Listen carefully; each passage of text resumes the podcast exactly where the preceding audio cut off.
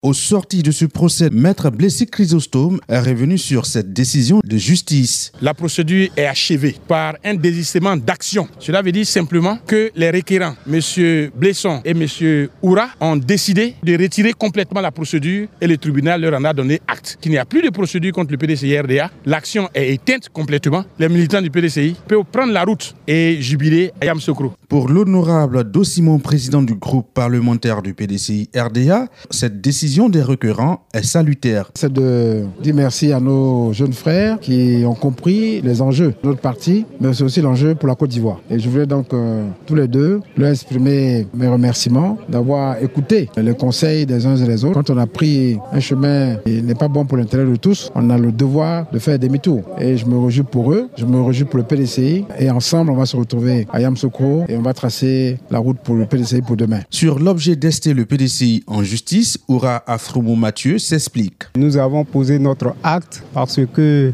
nous avons beaucoup d'amour pour notre parti. Et les comportements qui régnaient au sein du parti, qui sont des questions de fond, on était maîtris. C'est pour cette question que nous avons saisi juridiction. Et aujourd'hui, il était question qu'on s'entende puisque c'est notre famille pour que le Congrès puisse se tenir. Et donc, nous nous sommes entendus, le Congrès peut se tenir. Après cette saga judiciaire, le PDCI RDA élira son troisième président de son histoire ce vendredi 22 décembre sur les terres natales de son fondateur, Félix Oufouette-Boigny.